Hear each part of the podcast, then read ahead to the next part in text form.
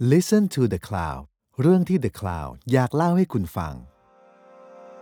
สวัสดีครับ นี่คือรายการ The Change Maker Season 2 รายการที่พูดถึงคนสร้างนวัตกรรมทางสังคม ขึ้นมาต่อสู้กับปัญหาโควิด -19 นะครับดำเนินรายการโดยผมทรงพลบางยี่ขัน และพี่แดงสินีจากธรานนท์ประธานมูลนิธิอโชกาประเทศไทย สวัสดีครับพี่แดงครับ สวัสดีค่ะ เราคุยกันมา 2 ตอนแล้วนะครับ จากสเปนมาสู่ไทยนะฮะแล้วก็ครั้งนี้เนี่ย จะเป็นครั้งที่ผมเรียกว่าเอ๊ะอาจจะต้องมีการเดินทางรอบโลกเพราะว่าคุณคนเนี้ยแกเริ่มต้นที่อเมริกาไปวนแอฟริกา แล้วก็กลับมาที่เอเชียนะฮะตอนนี้ผมผมชอบปัญหาเรื่องนี้มากเลยครับ เป็นเรื่องเกี่ยวกับการจัดการข้อมูลของผู้ที่เดินทางผ่านสนามบิน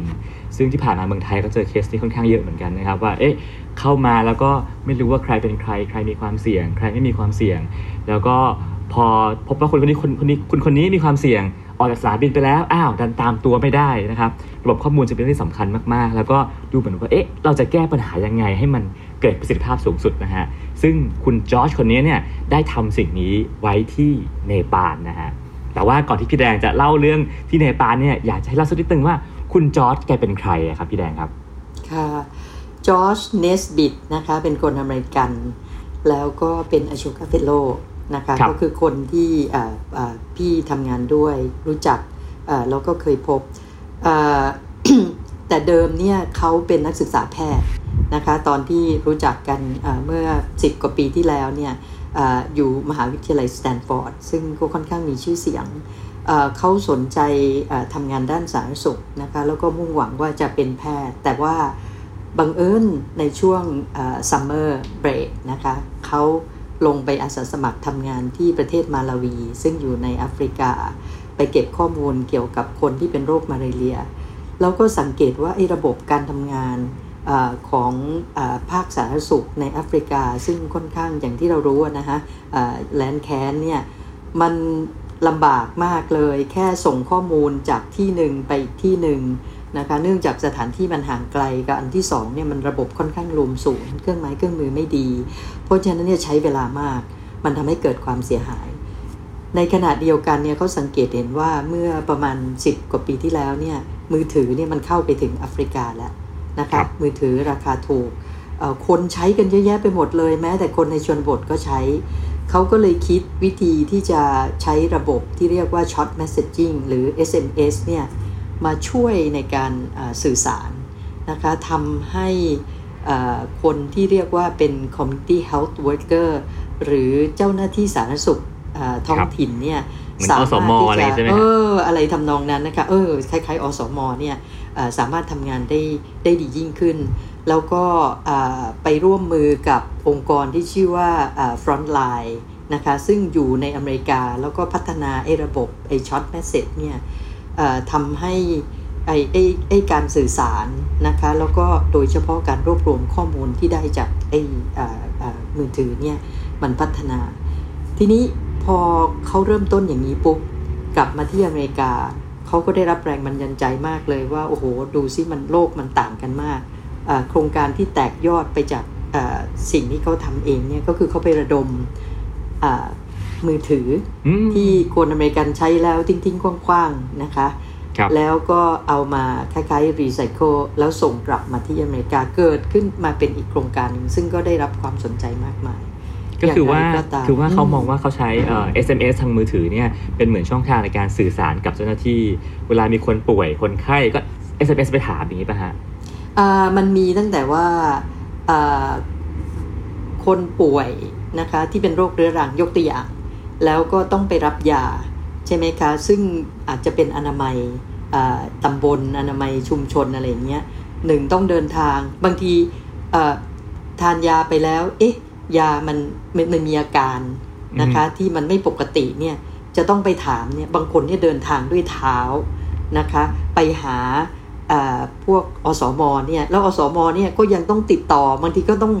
นั่งรถอีแตนอะไรอย่างเงี้ยครับนึกภาพแบบนั้นเลยนะคะเพราะฉะนั้นเนี่ย มันย่นระยะเวลาให้ให้สั้นเข้า ทีนี้พอมีเครื่องมือแบบนี้อยู่ในมือเนี่ยความเขาเรียกว่าอะไรอะคล่องตัวมันก็เกิดมากขึ้น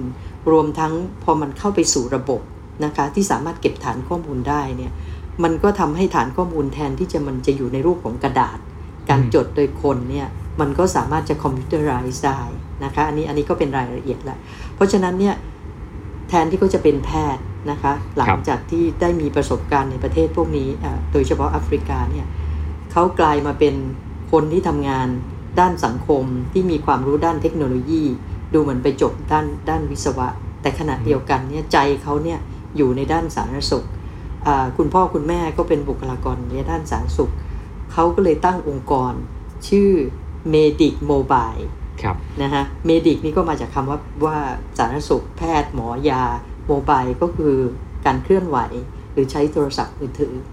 องค์กรเขาเนี่ยให้ความสำคัญกับการทำงานกับคนคล้ายๆอสมเนี่ยที่เรียกว่า Community Health Worker ในพื้นที่ในประเทศที่ยากจนนะคะ เพราะฉะนั้นในอูกันดาในมาลาวีในหลายประเทศ รวมทั้งค่อยๆขยายนะคะ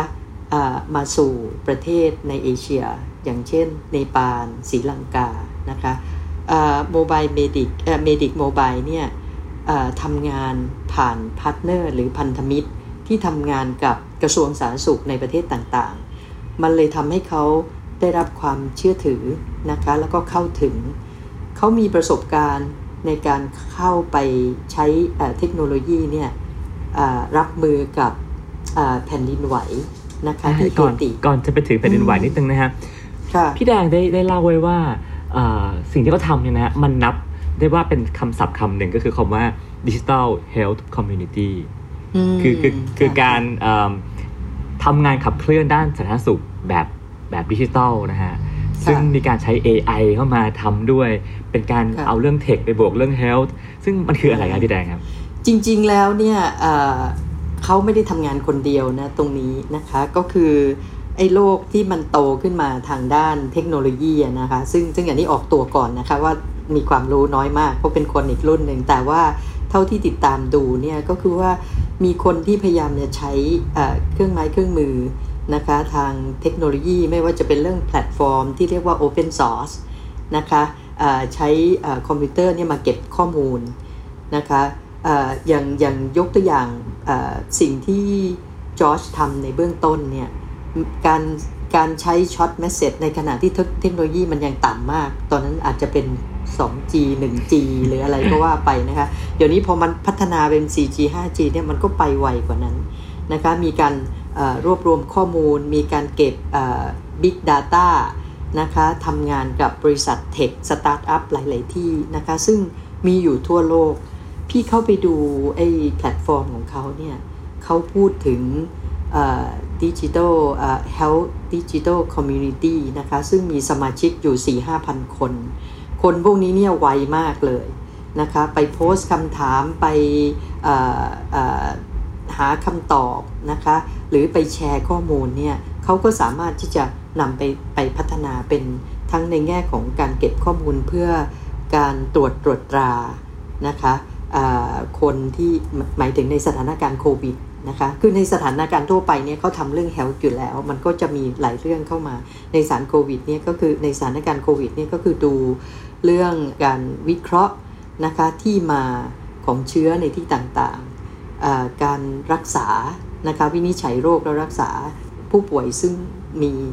state หรือภาวะที่แตกต่างกัน รวมไปถึงการคาดการณ์ไปถึงอนาคต นะคะซึ่งในนี้เนี่ยใช้เทคโนโลยีพวก AI อะไรเข้ามาด้วยนะคะซึ่งซึ่งถ้า search Medic Mobile นะคะก็อาจจะโยงไปถึงข้อมูลเหล่านี้สำหรับผู้ฟังที่สนใจเรื่องพวกนี้เป็นพิเศษนะคะครับงั้นเมื่อกี้รับพี่แดงเล่าค้างไว้ว่า หลังจากที่เขาทำงานด้านสาธารณสุขมาแล้ว เทคโนโลยีมาแล้ว เขาเอาสองสิ่งนี้รวมกันไปแก้ปัญหาภัยพิบัติตอนที่เกิดแผ่นดินไหวที่เฮติใช่ไหมฮะใช่ค่ะยังไงครับผม อืม เรื่องแผ่นดินไหวเนี่ย ไม่ได้ไม่ได้ไม่ได้ค้นนะคะ แต่ว่าเรื่องโควิด เนี่ยก็คือเขาบอกว่าเขาเนี่ยใช้ฐานพี่เข้าใจว่าด้วยความที่เขามีเครือข่ายอยู่แล้ว ใช่ไหมฮะ แล้วก็เขามีฐานในการทำงานกับคนที่คล้ายๆ อสม คือคนที่ทำงานพื้นที่เนี่ย มันก็ทำให้เขาไม่ต้องไปเริ่มต้นจากศูนย์นะคะ ก็คือว่า พอเกิดปัญหาปุ๊บเนี่ยเขาสามารถตรงไป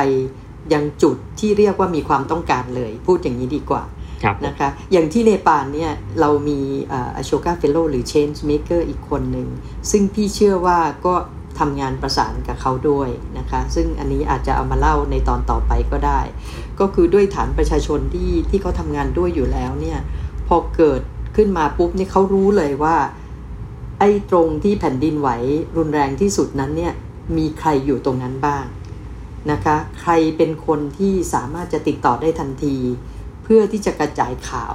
ว่าตรงนี้เป็นแหล่งพักพิง เป็นแหล่งช่วยเหลือ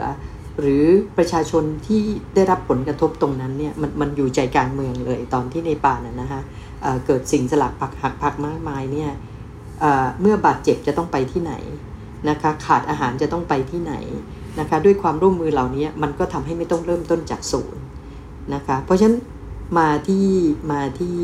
สนามบินครับผมนะคะสิ่งที่เขาทำเนี่ยก็คือเขาทำระบบโควิดครั้งนี้ถูกไหมฮะใช่กับโควิดครั้งนี้เนี่ยอันนั้นเป็นเหมือนกับเป็นแหล่งอ้างอิงว่าเนื่องจากเขามีประสบการณ์นะคะ เพราะฉะนั้นเขาเคลื่อนไหวได้ไวเขามองเห็นวิเคราะห์ปัญหาได้ไวแล้วเขาก็ไปทุกที่ เพราะว่าเนปาลก็ยังจัดว่าเป็นประเทศที่ยากจน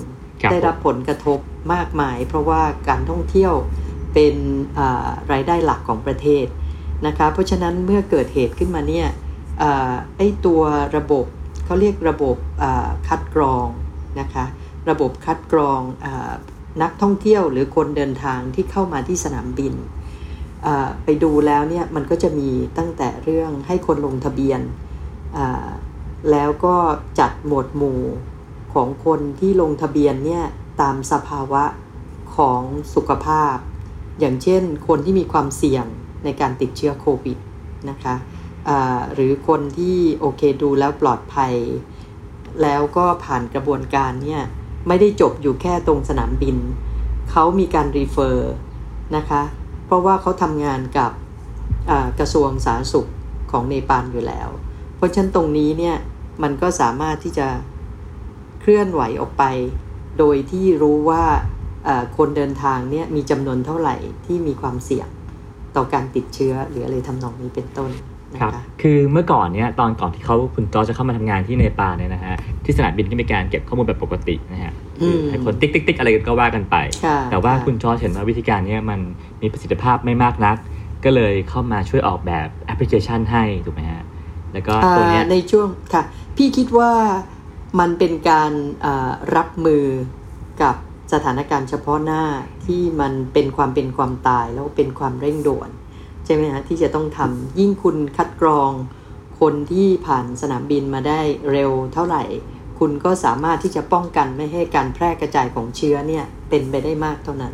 ครับก็แปลว่าทุกคนที่ที่ผ่านสนามบินเข้ามาเนี่ยต้องมีการลงทะเบียนข้อมูลผ่านแอปพลิเคชันตัวนี้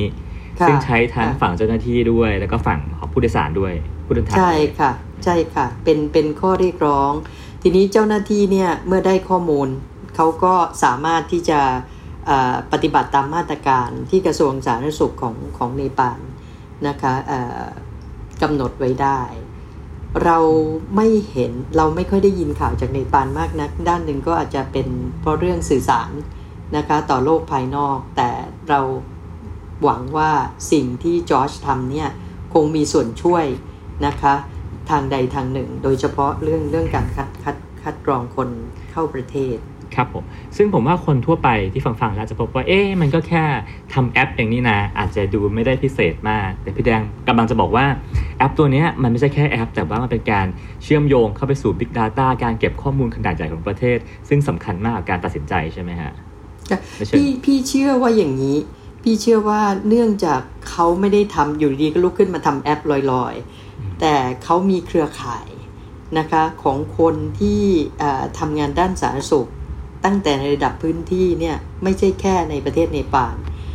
แต่ว่าพูดถึงแอฟริกาทั้งทวีปนะคะแล้วก็ประเทศอื่นๆที่อยู่ในสิ่งกลุ่มประเทศที่เรียกว่ายากจน แล้วก็ middle income หรือระดับกลาง อันที่สอง เนื่องจากเขาทำงานด้านเทคโนโลยี มีความรู้ทางด้านสาธารณสุข เขาเชื่อมโยงกับ global health digital community นะคะถ้าจะแปลก็คือว่าชุมชน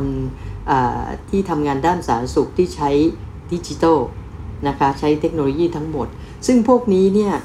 เขาเชื่อมโยงกับองค์กรทุนใหญ่ ๆ อย่างเช่น World Bank อย่างเช่น Gates Foundation หรือ USAID นะคะ พี่ไปอ่านพบข้อมูลนะคะ ซึ่งจอร์จเขียนไว้บนบล็อกของเขาว่า เขาเองเนี่ย ไม่ใช่แค่มองเรื่องการแก้ปัญหาแบบทำแอปในที่เดียวนะคะ แต่เขาเนี่ย พยายามหาทางหาหนทางหรือ solution นะคะจำนวนมากเพื่อจะไปตอบอคำถามนะคะที่องค์กรทุนเหล่านี้เนี่ยตั้งขึ้นมาว่า เฮ้ย พวก digital community เนี่ยนะคะคนที่มีความรู้มีเทคโนโลยีอะไรพวกนี้หาทางแก้ปัญหาให้กับเรื่องโควิดอย่างไรบ้างนะคะซึ่งถ้าเราเข้าไปดูในแพลตฟอร์มของเขาเนี่ยเราจะเห็นว่าเขาเอาข้อมูลที่เขาได้จากการเก็บยกตัวอย่าง เช่น การเก็บที่สนามบินที่เนปาลเนี่ยไปทำเวิร์กช็อปนะคะให้กับคนที่ทำงานในพื้นที่ในแอฟริกา ในเวิร์กช็อปนั้นเนี่ยมันจะพูดถึงข้อมูลที่เขาได้รับนะคะในลักษณะของการตรวจตรา การวินิจฉัย แล้วก็การมองไปข้างหน้าว่าเอ๊ะถ้าเกิดเหตุการณ์อะไรคล้ายๆอย่างนี้อีกเนี่ยเราจะรับมือกับมันยังไงนะคะแล้วคนที่เขารับมือคนที่เขาบอกว่าจะรับมือกับยังไงเนี่ยกลุ่มเป้าหมายเนี่ยก็ไม่ใช่แค่ผู้ป่วยอย่างเดียวนะคะเขาพูดไปถึง คนซึ่งทำหน้าที่เป็นผู้จัดผู้จัดการให้ provider คือคนที่ให้บริการด้านเทคโนโลยีด้วยนะคะคหมายถึงว่าทั้งทั้งสองทางเลยว่าเครื่องไม้เครื่องมือคุณนี่จะมีประสิทธิภาพ เกิดประโยชน์สูงสุดก็ต่อเมื่อคุณช่วยชีวิตคนเหล่านี้ไว้ได้ด้วยนะคะที่เป็นคนส่วนใหญ่ เพราะฉะนั้นมันมีอะไรที่ที่น่าสนใจมากกว่าเป็นแค่แอปอย่างเดียวนะคะ ด้วยด้วยด้วยฐานงานที่กว้างขนาดนี้ค่ะครับผมผมว่าก็น่าจะได้เห็นตัวอย่างของการนำเทคโนโลยีเข้ามาใช้แก้ปัญหานี้นะครับผมก็เรื่องราวของตอนนี้ก็คงจะมีประมาณนี้นะครับผม ถ้าอย่างนั้นเดี๋ยวสัปดาห์หน้านะฮะเราก็จะมาดูเคสต่างๆ อีกมากมายนะครับ ซึ่งพี่แดงลิสเอาไว้เยอะมากมีทั้งเรื่องเด็ก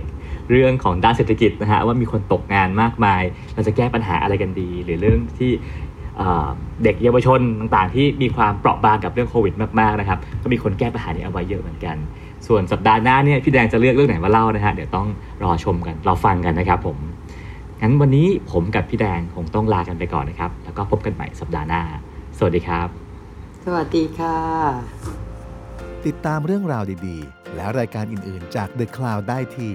readthecloud.co หรือแอปพลิเคชันสำหรับฟังพอดแคสต์